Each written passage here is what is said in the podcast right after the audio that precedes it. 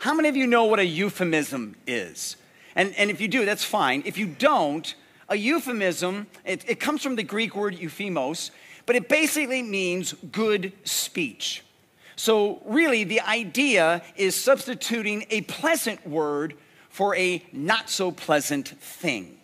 For example, if you are an employer and you need to fire one of your employees, instead of coming right on and saying, You're fired, you can go up to them and say, I'd like to talk to you about a career change opportunity.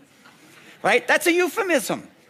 If you're looking for, you know, to buy a, a used car, you're not going to find those in dealerships, but dealers will sell you a certified pre owned vehicle, right? Those are euphemisms. We use them all the time, and we even use them when we sin, don't we? Instead of coming right out and saying, oh, yeah, I sinned, we say, oh, I slipped up. Oh, yeah, lapse of judgment on my part, my bad. We'll even use it, uh, we'll use a euphemism uh, on a particular sin. People, instead of talking, instead of people talking about how they lied, people will say how they stretched the truth a little bit. Or instead of, you know, saying that they, admitting that they gossiped, people will say how they, they just shared some knowledge. That's all. Instead of talking about how they had premarital sex, people will talk about hooking up. See how much more pleasant that sounds? Our culture is very good at making something bad seem not so bad. Yet here's the thing especially with sin, euphemisms can be very dangerous because euphemisms can get you to think that you are not that bad at least not as bad as somebody else, that you don't need God's forgiveness. Well, maybe somebody else does, but I'm, I'm okay. That you don't need Jesus to pay for your sin. But nothing could be farther from the truth. This in Romans 3, it says, All have sinned and fall short of the glory of God. So, what does that mean? It means that when Jesus came to this earth, he didn't come to simply help manage some of your mistakes, that he did not come to simply help you unba- unpack some of your baggage no, Jesus came, for all of you here, for all of you watching online, Jesus came to die. To break you free from the grip of sin that threatens to separate you from God forever. And that's what this evening, Ash Wednesday, is all about. We're starting this series called Breaking Sin's Grip. And over the next couple of weeks throughout the season of Lent, we're going to look at different sins, very common sins that we all wrestle with, but sins that we tend to excuse or maybe make sound a lot more pleasant with euphemisms, but can wreak havoc in our walk with Jesus. Now, in this series, we're not going to just look at how important it is to break free from sin's grip, but also how important it is to replace that sin with a trait that honors God. And this is critical. Because if you get rid of a sin and don't replace that sin with something that on, is honoring and, and glorifying to God, that void is going to still be there and the sin's going to zip right back in and it's going to be stronger. It's going to be even more powerful. Jesus teaches this. Look at this in Matthew 12. Jesus says, When an evil spirit that is attacking you with a sin, if it, when it leaves a person, it goes into the desert seeking rest but finding none.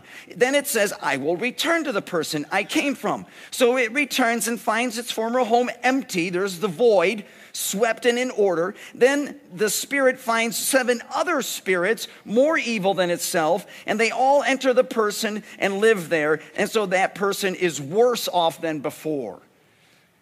So when a spirit returns and attacks you with a sin again, okay, it's going to be it's going to have a lot more horsepower than it did before. And that's never good. So when it comes to getting rid of sin, good, but you want to replace that sin with a God honoring quality or trait.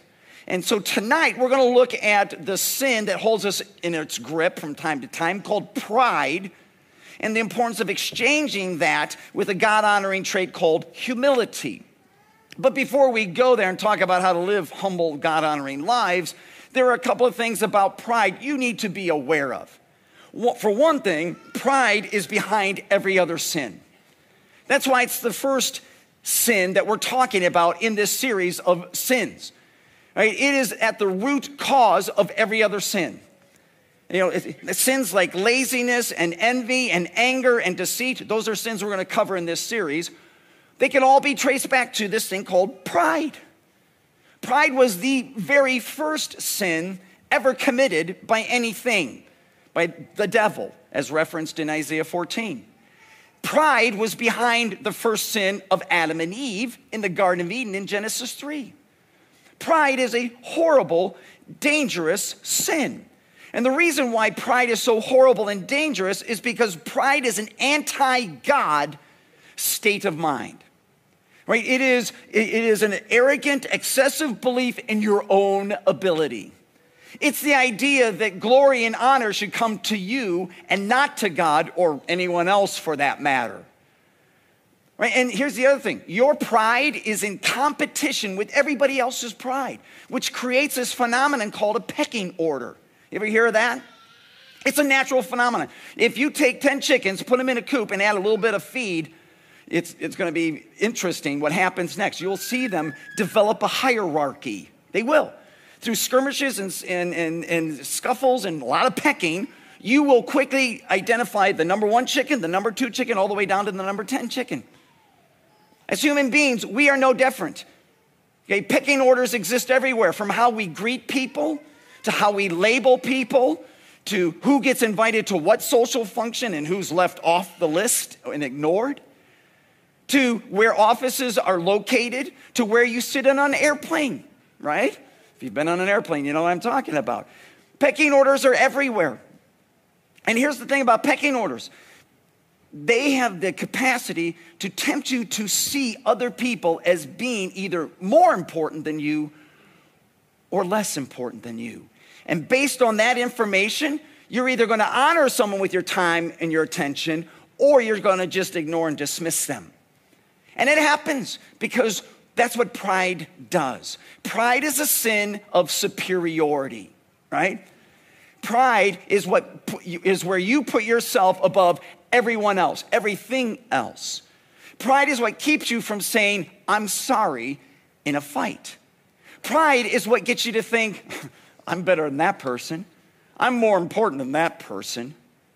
Pride is what urges you to get all the attention. Look at me, look at me. And provokes you to belittle others. Loser. Pride is an in your face attitude of the soul, and no one, but no one is immune from it. Seriously, if you are blessed with, you know, with talents or knowledge or, or wealth or success, you will be the target of pride. You will. It's just a matter of time. And in fact, that's why Romans 12 offers this warning. It says, um, oops, that's not it. I went too far. Forget it. Go back. I'll go back. Pride gets you to be puffed up about yourself and, and your achievements and your possessions, and it is an awful thing. Pride is an awful thing. And when you read about pride in the Bible, it becomes crystal clear what the Bible says about pride. And that's what I just showed. I ruined it. Pride is despised by God. It is disgusting to God. God detests pride. In, in Proverbs 6, it says, There are six things the Lord hates, seven that are detestable to him. Number one thing on the list haughty eyes. It's another way of saying pride. Or in, in, Isaiah 13, God says, I will crush the arrogance of the proud and humble the pride of the mighty. God dislikes pride. Actually, he comes right out and he says in Proverbs 8, I hate pride and arrogance. So, first, pride is a terrible sin and it is behind every other sin. You need to be aware of that. Second thing about pride you should know is that pride needs to be acknowledged. If you're going to have any chance of breaking free from the grip of pride in your life through the power of the cross, you need to admit the fact that you struggle with it, which means you got to stop blaming other people or being proud of the fact that you're not as proud as these people over here. You just you, you admit the fact, you acknowledge the fact that you got a problem with pride. And here's the thing: as, as long as pride has you in its grip, it will create pain for you and the people around you. And the Bible talks about that as well. The Bible says uh, one end result of pride here in Proverbs 11. Pride leads to what's the next word? Yeah, disgrace. Pride can result in disgrace. And maybe you've seen that happen. Maybe you know of somebody who was so proud that they disgraced their teammates or their friends or their coworkers. Here's another end result of pride. Proverbs 13 says that pride leads to what's the next word? Say it. Conflict. Yeah, pride can result in conflict. If you are in an argument, pride is going to make you want to dig in your heels and not budge. I'm not giving up. I'm not, I'm not backing down. And pride is behind a lot of marital conflict. It leads to fights and heartbreak and pain and divorce. Here's another thing about an end, another end result of pride. Proverbs 16, 18 says, Pride goes before what? Say it. Destruction. Pride can result in destruction. When it has you in its grip and you do not do anything about that pride, it could be catastrophic. Now, I realize that pride can start off being something good, right? There is, to a certain degree, it's okay to have pride of, of your life or an achievement or of a family member, but you want to be careful. You got to be really careful there because if, if it goes unchecked, it's going to quickly spin out of control. Fourth end result of pride Proverbs 29 pride ends in what? Say it Humiliation, yeah. Pride can result in humiliation. If it has you in its grip, right, if it is in control, it never ends well. It leads to embarrassment and shame. So you can see how awful pride is, right? It is a terrible sin. And my guess is that none of you sitting here, none of you watching online right now, none of you wants to be actively involved in something that God despises, right? Or that, as we just learned, can, can lead to uh, disgrace, conflict, destruction, and humiliation, right? None of you wants that. No, you, you, you want to live a humble life. You want to be able to live a life of humility that honors God, and that's great. And by the Spirit's power, you can do that. But like I shared with you about pride, there are some things you also need to understand about humility, what it means. For example, humility means seeing yourself accurately. What does that mean? It means it means facing the, the, the truth about the, your imperfections and sins and the fact that you, like everyone else, have an inclination toward pride. You do. If you are a human being and you're breathing oxygen right now, you have a predisposition to want to be proud. You just do. It's how you're wired because of sin. And so this is the warning I was, I was going to share with you, but this is from Romans 12. Do not think of yourself more highly than you ought, but rather think of yourself with sober judgment. So, humility means seeing yourself accurately. In other words, that you are a struggler with this thing called pride. Second, humility means not needing to pretend. When you live a life of humility, true humility, you don't need to wear a mask, right? You don't need to be something you're not. Humility means knowing that you aren't going to be good at everything, and you know what? You're okay with that. Third, humility means knowing you're flawed but prized. It means, yes, it's this, this, honest recognition that you are deeply flawed by sin, but you are highly prized in the eyes of God.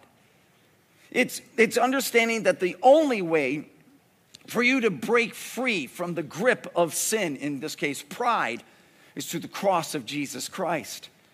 It's humbly admitting to God your pride or whatever sin it is, and then trusting that because of what Jesus accomplished on the cross, God is going to offer you love, grace, and forgiveness.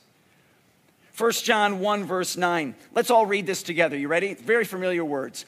If we confess our sins, God is faithful and just and will forgive us our sins and purify us from all unrighteousness. Sorry, it was way too short. That's a wonderful verse. Let me go back.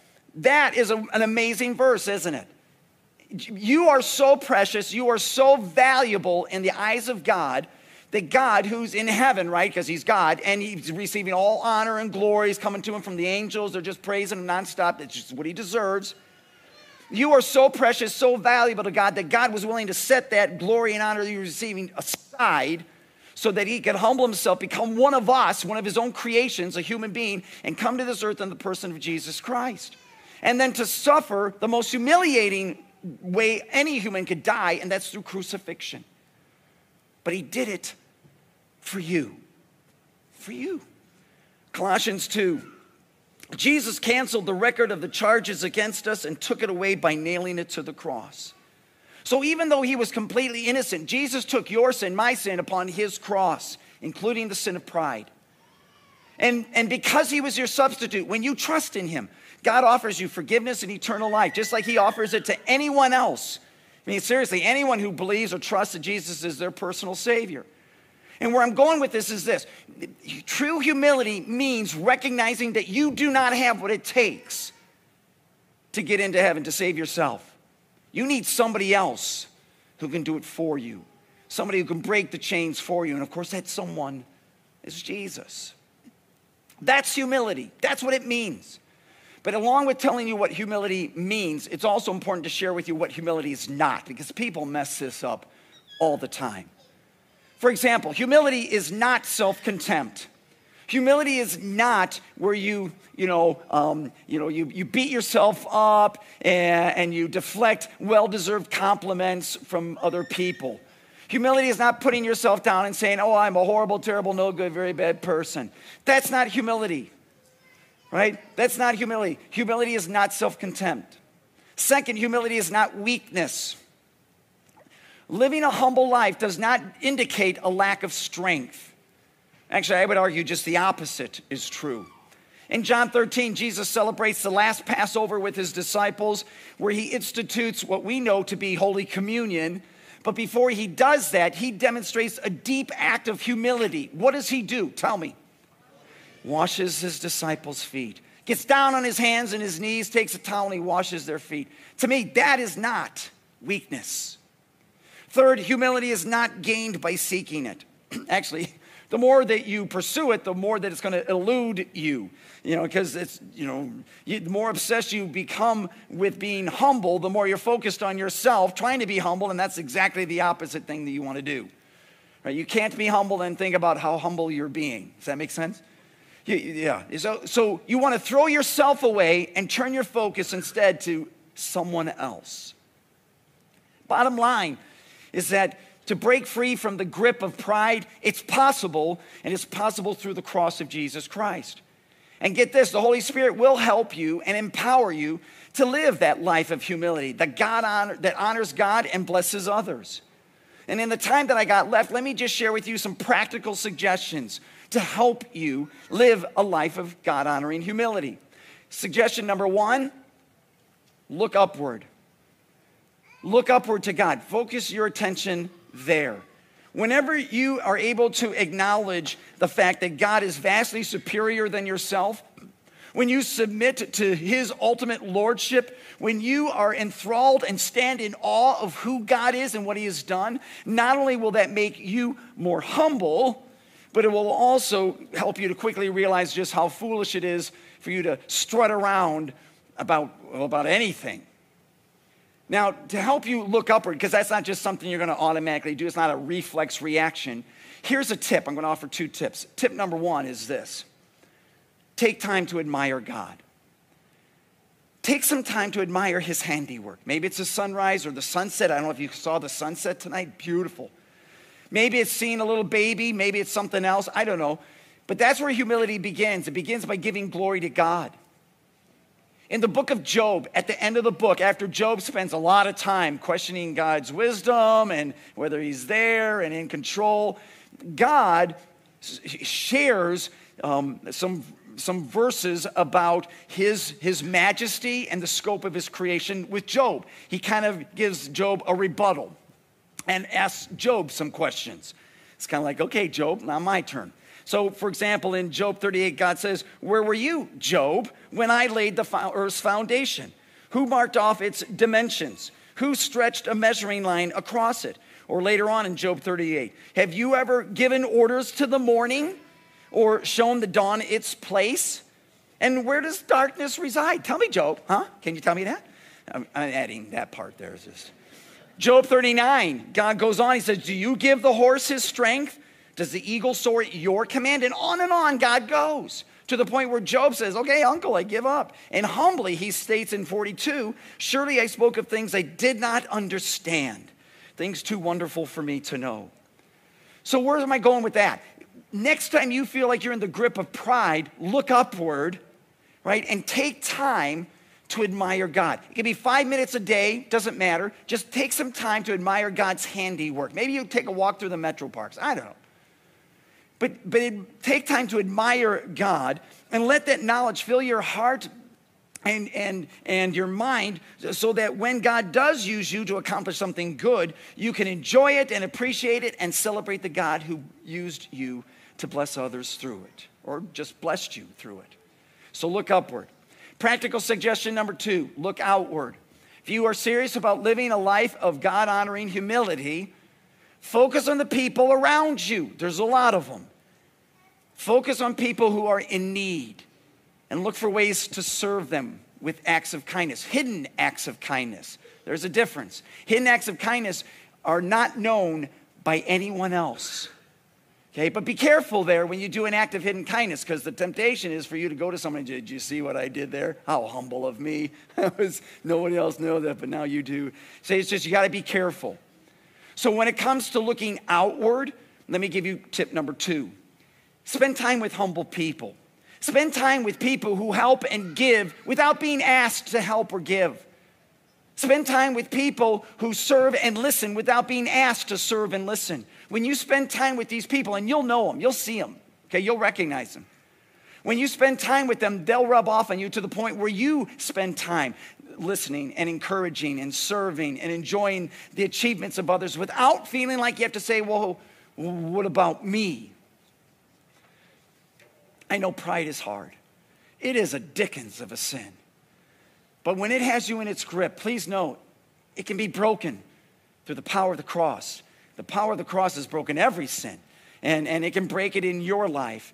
When you go to God in humble confession, when you trust that He will be faithful and just, like we just read, right, when, when you believe that He will pour out His grace and power in your life, and when you trust that He will give you His Holy Spirit to put you back on the right path again, to equip you and empower you to live a life of humility that honors Him and blesses others.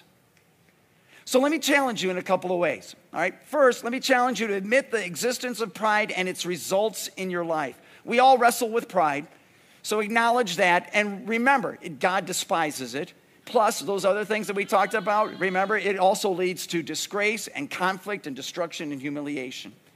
Second, read Psalm 104 and use it to help you glorify God. We did not cover Psalm 104, but I thought instead of having you read Job 38, 39, 40, 41, 42, I thought I'll just give you one chapter of the Bible. Psalm 104 does the same thing, gets you to look upward and focus on God's majesty and, and, and his glory. Third, hang out with people who demonstrate humility. Okay, this is going to help you look outward. If you want to get rid of the, if you want to break free from the grip of pride, and if you want to um, live a, a, a God honoring life of humility, hang out with people who have a servant's heart and let their heart shape your heart and life too. All right, let's pray. Let's pray. Father, you are certainly very clear about how you feel about pride. So on this Ash Wednesday, we pray that you would enable us to not think about how pride should apply to the person sitting next to us or somebody else that we know, but how it applies to us a lot. Father, lead us to humbly confess our pride to you and to trust that through the cross of your Son, the grip of that sin and any other sin is broken. And then, Father, by your Spirit's power, empower us to live lives of humility that will honor you and be a blessing to those around us. Father, thank you for this series. Bless it. We love you, and we pray all this in Jesus' name. And all God's people said, Amen. Thanks for taking the time to learn a little bit more about Royal Redeemer. We want you to be a part of our Royal Redeemer family here. May God richly bless you and guide you, and I truly look forward to seeing you soon.